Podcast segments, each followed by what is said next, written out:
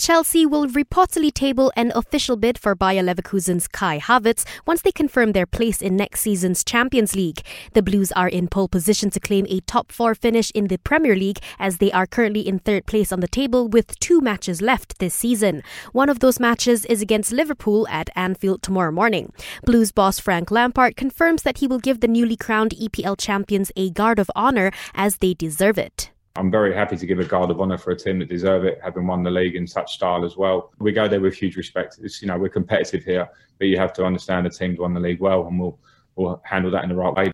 Catch Liverpool versus Chelsea from 3:15 a.m. live on Astro Supersport 3 channels 833 and 813 in HD. Dean Henderson will only commit his long term future to Man United if he is assured that he will become their number one goalkeeper. Henderson is said to be in high demand after an impressive loan spell at Sheffield United, where he has kept 13 clean sheets so far this season.